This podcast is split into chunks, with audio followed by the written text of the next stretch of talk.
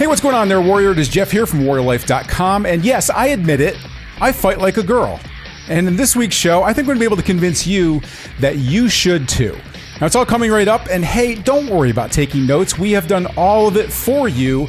And you can grab this week's handy dandy one page cheat sheet covering all the major points, as well as our previous ones and some other special goodies inside of our loot locker section of our website. It's all waiting for you right now, absolutely free. And all you have to do is just go to warriorlife.com slash loot to pick them all up. And now, let's talk tactics. Tactical firearms training, urban survival, close quarters combat. Welcome to the show that helps you better prepare for any threat you may face in your role as a protector and a patriot. This is the Warrior Life Podcast. What's going on, Warrior? Jeff Anderson here, Executive Director of WarriorLife.com and the Warrior Life Academy. So, 36 year old Kelly Herron was out jogging on a Seattle, Washington trail, and she quickly jumped into a nearby public restroom to take a bathroom break. After she finished up and she began drying her hands near the sink, she suddenly felt that something wasn't quite right. Now, originally she thought that she was alone in the restroom, but something gave her pause, and so she stopped to look over to where she sensed that there was a presence in the room. Now, that's when Gary Steiner, who is a 40 year old registered sex offender, lunged out from behind one of the bathroom stall doors. Now, Steiner had been hiding there quietly in the women's bathroom, waiting for his opportunity to attack and rape again. And Kelly was his next victim. And catching her off guard, he immediately took Kelly to the floor and began punching her into submission with his fists. Now, Kelly did everything that she could to fight back, even crawling on her back into one of the bathroom stalls and trying to kick the door shut with her feet. But Steiner did not give up. He quickly jumped into the next stall and crawled under the partition to corner Kelly in that tight space, repeatedly beating her in the face. Now, as much as Kelly fought back, the bigger, stronger man was too much for her. And she started to feel like she was going to black out and go unconscious. That's when Kelly had what she described as a moment of clarity. And she said to herself, This doesn't have to be a fair fight. So she started to claw away at his face, striking and gouging him over and over again like she was a possessed demon, telling herself to never give up. And Kelly's determination and her tactics worked. She was able to incapacitate Steiner enough to break free and run out of the bathroom, and she grabbed a nearby pedestrian who was able to help Kelly lock the bathroom door from the outside using a carabiner until the police came to haul Steiner away. Now, Kelly was lucky that day, but more than luck, she was a warrior. She decided she was not going to be a victim. And her story and how she fought back has some great lessons in here about what it really takes to survive and even win a violent attack by somebody who is bigger and stronger than you.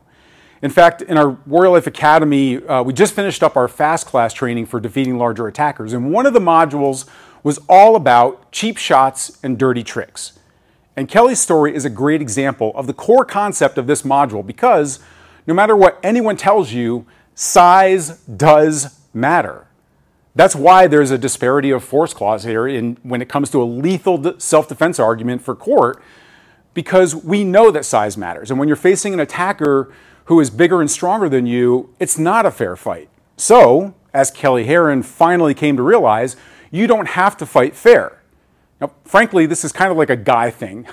It's something that I think is instilled in us since we were young by our fathers and by the other kids on the playground who are like cheering on anybody that's going to get into a scrap. And for any guy who's ever been in one of those scraps when you were younger, or maybe you were even just taught this by your father, the one thing you do not want to be accused of in fact, it's even worse than losing the fight, is fighting like a girl. Now, as we've gotten older and the stakes of an attack get much higher when it's not just some playground scrap, and instead you're facing a 300 pound thug in some parking lot who's pummeling you into the pavement for taking his spot, well, fighting like a girl may be exactly what saves your life. In fact, in this week's show, I want to share with you five girly inspired self defense techniques that really work in real fights, no matter how much bigger and stronger your attacker is. And, and, this makes sense, right? Like, I mean, most women have already overcome that mental hurdle that I think a lot of us guys fall prey to because they have this natural assumption that if they're attacked by a man, that they're not going to be able to just trade punch for punch and hope to survive. They have to do something different. So this changes the mission of looking for something that's practical and will really help them survive a real attack. Now, unfortunately, most martial arts that are out there, like it or not, are based on strength. You know, how to punch strong, how to kick strong. Uh, like that's what they're built around power. But if you're relying solely on strength and power to win a fight, then this is absolutely, when you're fighting against somebody who is bigger and stronger than you, is going to be a failing strategy because it's based upon strength and power. So let's jump into these five girly principles that could just be the things that get you home alive in a real attack. And the first one is probably one of the most debated fight moves ever, and that is striking or kicking to the groin. Now, for the most part, I have to say, like, women don't have this mental block because they're taught just kick the guy in the balls.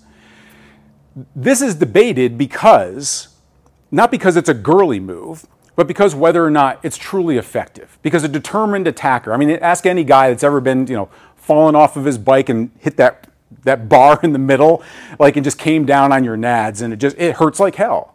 Or ever anybody that's ever been like sack tapped, or just like somebody just punches you in the nuts. Like it happens. We've all been there as guys, and I know works for girls too, to some extent, I'm sure. But it's debatable whether it is a true fight ender or not.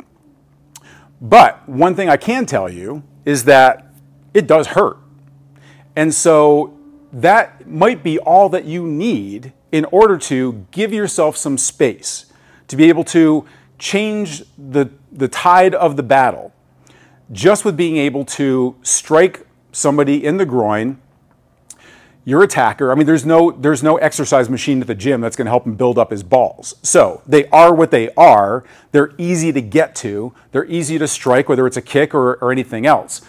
The challenge becomes with what kind of an effect it's actually going to have. Because when the adrenaline's pumping and this person, you guys are, he's attacking you and you're fighting back, then of course that adrenaline is going to dull some of that pain. So, is it a fight ender? No, it is absolutely not.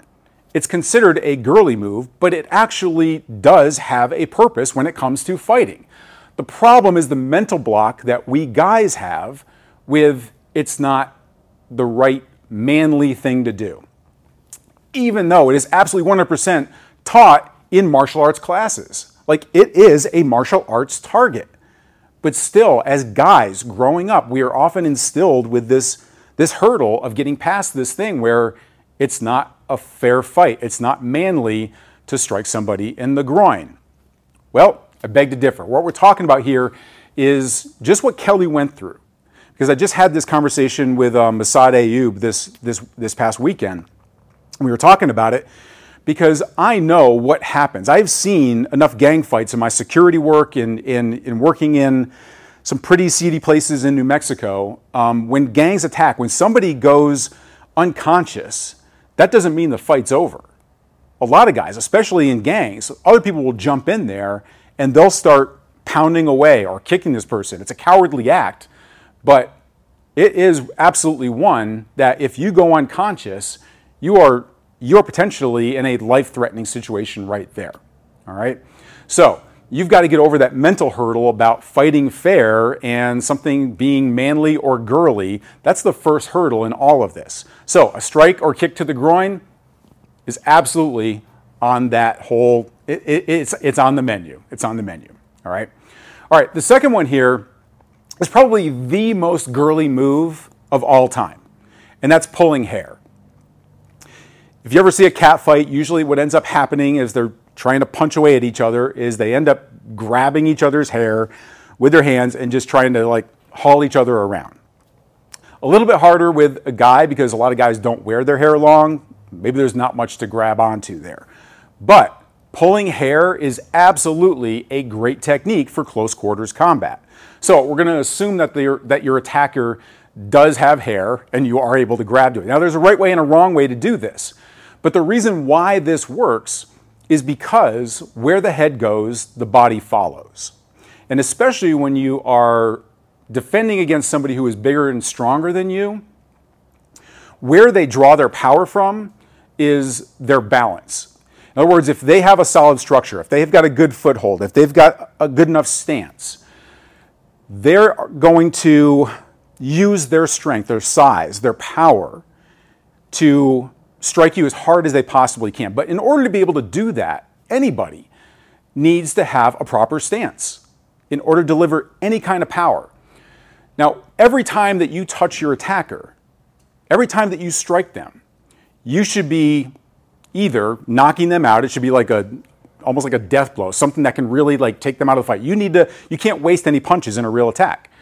And so you either need to be knocking them out or it, it might be a kill shot if, it, if it's justified, or you want to create some sort of chaos in, in their body, something that is involuntary, something that forces their central nervous system to shut down.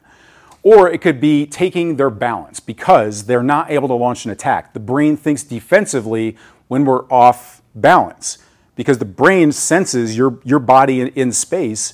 And so it is trying to recover. It's trying to make sure that you don't land on your head and, and kill yourself. So you can't think offensively and defensively at the same time there. So if you take somebody's balance off, their brain is going to be short circuited, even if it's just temporary. And they're not able to launch an attack from there. So where the head goes, the body is going to follow. So if you take the head off of the center line, you place them off balance. And one of the easiest ways to do that, even with somebody that is bigger and stronger than you, is with pulling the hair. Now, I said that there was a right way and a wrong way to do this. So you can demonstrate this yourself. Have somebody that you know go ahead and grab you on the top of your head, on the crown of your head, and pull.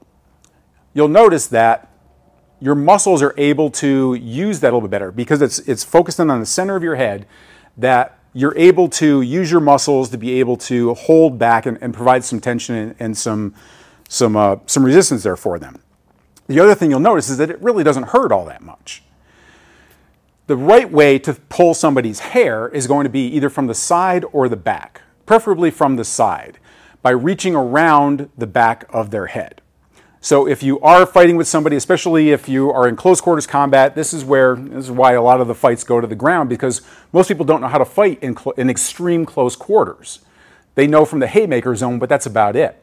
So when you find yourself in a grappling situation uh, where somebody just wants to grab onto you or whatever, if you can get around to the back of their head, you just reach around to the back of their head and grab on the the side of the hair on the side of the head that is opposite of your grabbing arm. So if I'm reaching around with my with my left hand, uh, it's I'm grabbing their left side of their head. Now the reason for this is because it is easier for you to pull. You'll have more strength in being able to pull a weight towards you. So if I have my hand grabbed into his hair on the on his left side with my left arm, when I pull, I'm essentially rotating his head. I'm, I'm putting him into exorcist mode. He's got a whole total Linda Blair thing happening here. And his head is going to spin around. Now, when that happens and I pull there and I pull down, I can take this person down to the ground. I can turn him around. It gives me other options for being able to, if I want to put him in a chokehold or if I want to take him out at the knees underneath and just like hit him in the, like knock him out from the back. It gives me options. Now, you don't have to reach around to the back of the head. You can go to the side as well. You can just grab on the same side, so on his right side of his head, and I've got my, my left hand, I can take it there, and I can just bring it down to the ground. Now, the pain factor here might not be all that strong because of the adrenaline that's flowing there, but the most important part of this is taking them off balance. And the good thing about this move is that it also works when you have somebody on top of you and it's a ground fight. If you can reach up to their body or climb your way up just by grabbing onto their clothes and just basically climbing your way up, literally up their, up their body and reaching around the back of their head and grabbing their hair and twisting it around and Linda Blairing them, then you can essentially take them off of you if they're in that mount position. They're on top of you there. All right? So pulling hair, yep, that's on the menu. That's on the close quarters combat menu. All right?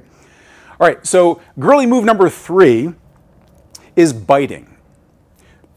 Again, if you tried this in the schoolyard, you'd, you'd probably be teased all the way through graduation, right? But in a real fight, biting is absolutely something that people have learned by losing fights, that it is something that really does work. Some examples of that would be uh, Mike Tyson, who grew up a scrapper. He grew up street fighting.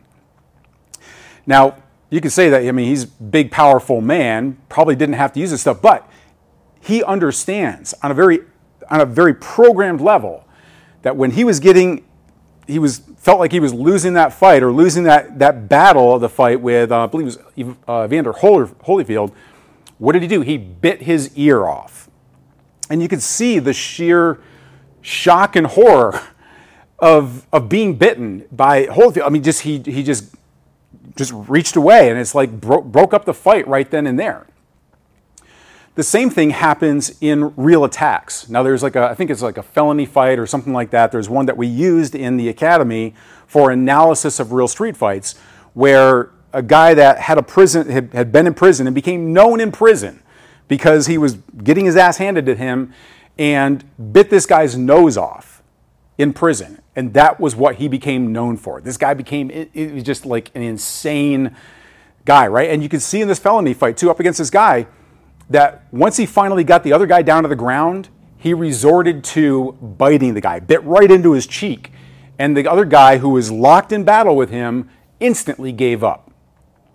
So, again, this is one of those moves that works really well. I'm not saying like you're going to be in kicking range and all of a sudden you're going to you're going to run in and just like bite the guy's nose or anything. But what I am saying that when you are in a situation where somebody might have you in a headlock or in a you're ground fighting and they're going to choke you out or you just can't move. I mean, being on the ground is the worst place you can be because now, those cowards that are standing around watching, like the guy's buddies or whatever, they can come in and just start stomping away at you. You need to get off the ground by whatever means necessary. And biting is one of those things. So, as I saw and we analyzed in, the, in this felony fight, you might, even if it's in the side of them or whatever, just sink your teeth in, rip off flesh, just start ripping off pieces of flesh. If it is a situation like that, one, the sheer shock and horror that that person is going to experience, it's, it's primal. It is primal, and it should get them off of you. So, biting, yep, that's on the menu also. Like literally on the menu, I guess, right? Okay, so girly move number four is actually a girly system.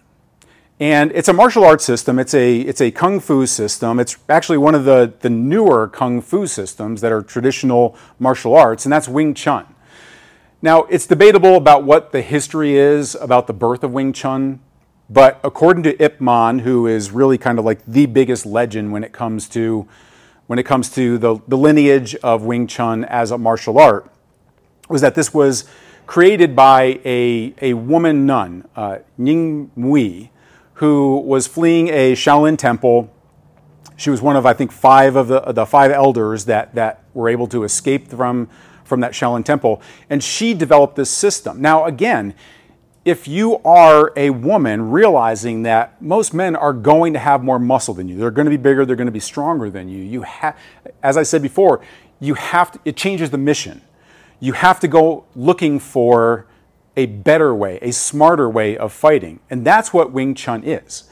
Now, you will go out onto YouTube and you will see videos that will explain why Wing Chun is absolutely will never work in a real fight. First of all, I don't believe that about any martial art. I don't care what it is. I don't care, I don't care if it is Taekwondo, which we mostly see as like a sport martial art. I don't care. Like whatever whatever lucky blow you get in, or if you can if you can do a triple back flip monkey dragon kick, and that's the one thing you can pull off in a real fight, then who am I to say that that doesn't work, right? Like you can't say that. So Wing Chun absolutely has some amazing aspects of it that are based upon dealing with a bigger, stronger attacker by using their energy against them, by not focusing in on, I have to punch harder or kick harder than the guy that's in front of me. Now, one of the concepts that they use a lot, and it is a very, what I, one of the things I like a lot about it, is that it is designed for extreme close quarters, which is how most fights, they're either going to end up that way if they don't start out that way. So they use a lot of elbows. They do use punching and things like that, but their kicks are very they're very low, very powerful. They work on the joints. There's a lot in the Wing Chun system. But one of the things that I like about the training of Wing Chun is sticky hands training. So sticky hands training is a series of drills and and movements that you perform with another training partner. And it's just a it's a movement drill, but it's also a sense and feeling drill because if you can if you have contact with your attacker, and it's a very it's not like you're not sparring, you're not punching at each other, but there are different moves, and I'm I am not a Wing Chun master. I will tell you right now. Um, it is something I finally live in an area where I can get the training, and that's that's uh, that is in my future here because I want to learn these extreme close quarter tactics that I can apply to the other things that I know.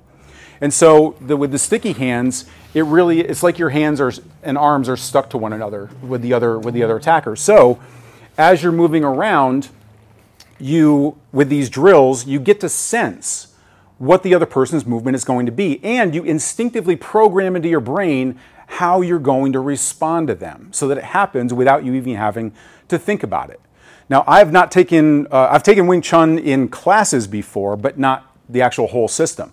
But I can say that in my very first martial arts, which was, which was a Shaolin Kung Fu style, Pangai Noon, one of the drills that we did was a version of sticky hands. It was like a free form version of sticky hands. And you can do this yourself. I think this is especially, it, it works especially well because trying to find, like, ask your neighbor to come over to the, to your garage and like, hey, you want to practice some martial arts? Well, what are you going to do? Spar? Like, what are you going to do there? In order to find somebody that really is going to work with you as a training partner, like, it needs to be safe, you know, and nobody wants to feel intimidated or anything like that. Well, this is a very simple drill that you can do that's very effective for close quarters combat, and it's not intimidating. And essentially, all it is, and this is what we did with, um, with, with, our, with my instruction with Pangai Noon, is you are just free fighting in slow motion but just with your hands and arms touching each other. So you're looking for entries. So this person might be, you're just going to move against each other. So sometimes you'll be pushing, you'll feel them push against you, and you'll be able to sense where you can move their, their hand, their arm, or also move yourself out of the way so that you're not where that blow would have been.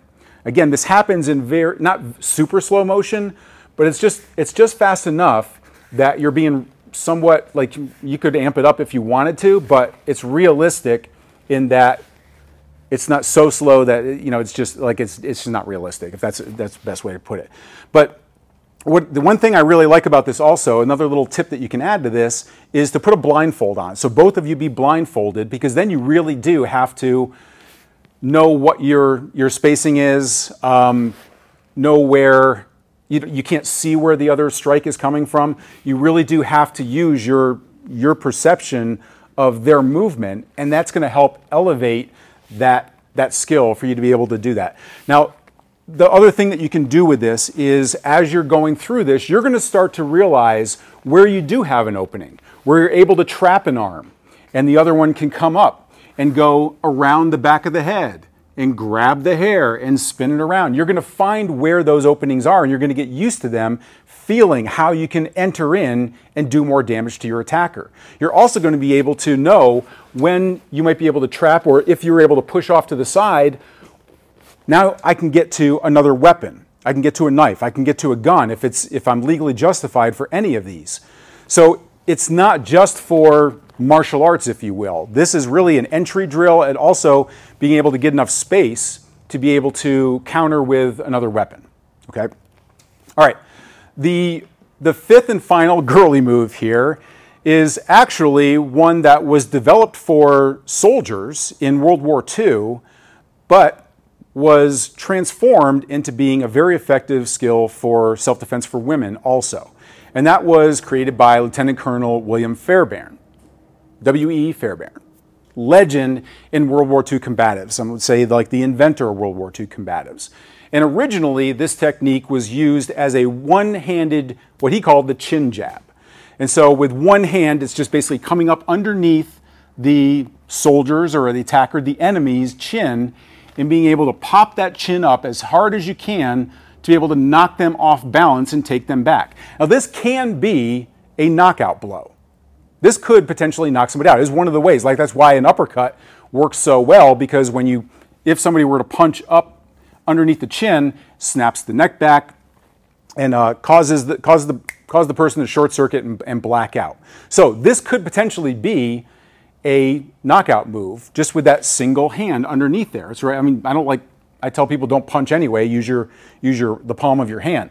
So get underneath there, and that's it. But Fairbairn also transformed this to be able, and it was very powerful to be used by women by using just two hands. And this is one of my one of the moves that I put as my primary move, really in the defeat larger attackers uh, training, because I've used this thing in real fights and it works like magic. Every single time I've been able to get that center line there, which is another Wing Chun concept, is, is owning that center line. It comes in underneath their radar because most people, especially if they're bigger and stronger, are going to be wailing away from the outside with these haymaker punches, right? That's where their power is. That's where they know how to do that. That's leaving them wide open on the center line here.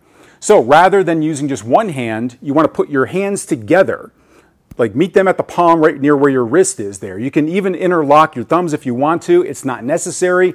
But from here, all you have to do is just come up the center line and just put it underneath their chin and take their head right off their shoulders.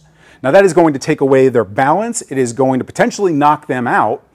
And that's going to allow you to either follow up with another attack or get to a weapon or to get the hell out of there. So this is extremely effective, all right? Um, and very, very simple, doesn't even take any real practice at all to be able to do it. But just coming up underneath that chin is going to be one of the easiest things that you can possibly do. It can be done even from without getting into a stance or anything like that.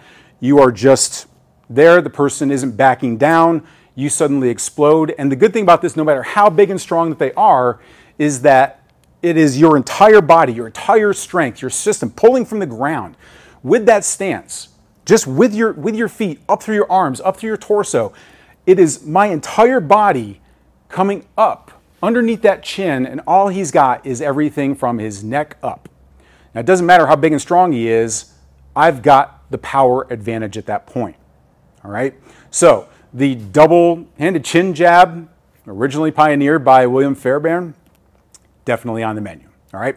All right. So those are five girly moves that you can use in a real fight. I'm giving you permission. Go ahead and go ahead and be and fight like a woman. All right. But I want to find out from you what are some other techniques that don't require strength and power and size to be able to defeat somebody who is bigger and stronger than you in a real attack. I'd love to hear from you. So go ahead if you're watching this on a stream on one of our Facebook, like our Facebook page or Instagram or or YouTube please go ahead and leave a comment there. Or if you're listening to this as part of our podcast, you can go to warlifepodcast.com and that'll take you to a special section over on our website where we have our, where we have all of our our podcast leading up. I'd love to get your comments in the, uh, the in the, the feedback column there. So please go ahead and do that now. All right. And until our next show, this is Jeff Anderson saying, "Live like a warrior." You've been listening to the Warrior Life Podcast. We hope you've enjoyed the show. You can help us spread the mission of self reliance and self protection when you rate us and leave us a comment wherever you enjoy these podcasts. And don't forget to check out our posts and videos on our social media channels. You'll see a full directory when you visit our website at www.warriorlife.com. We'll see you next time. This has been the Warrior Life Podcast. Prepare, train, survive.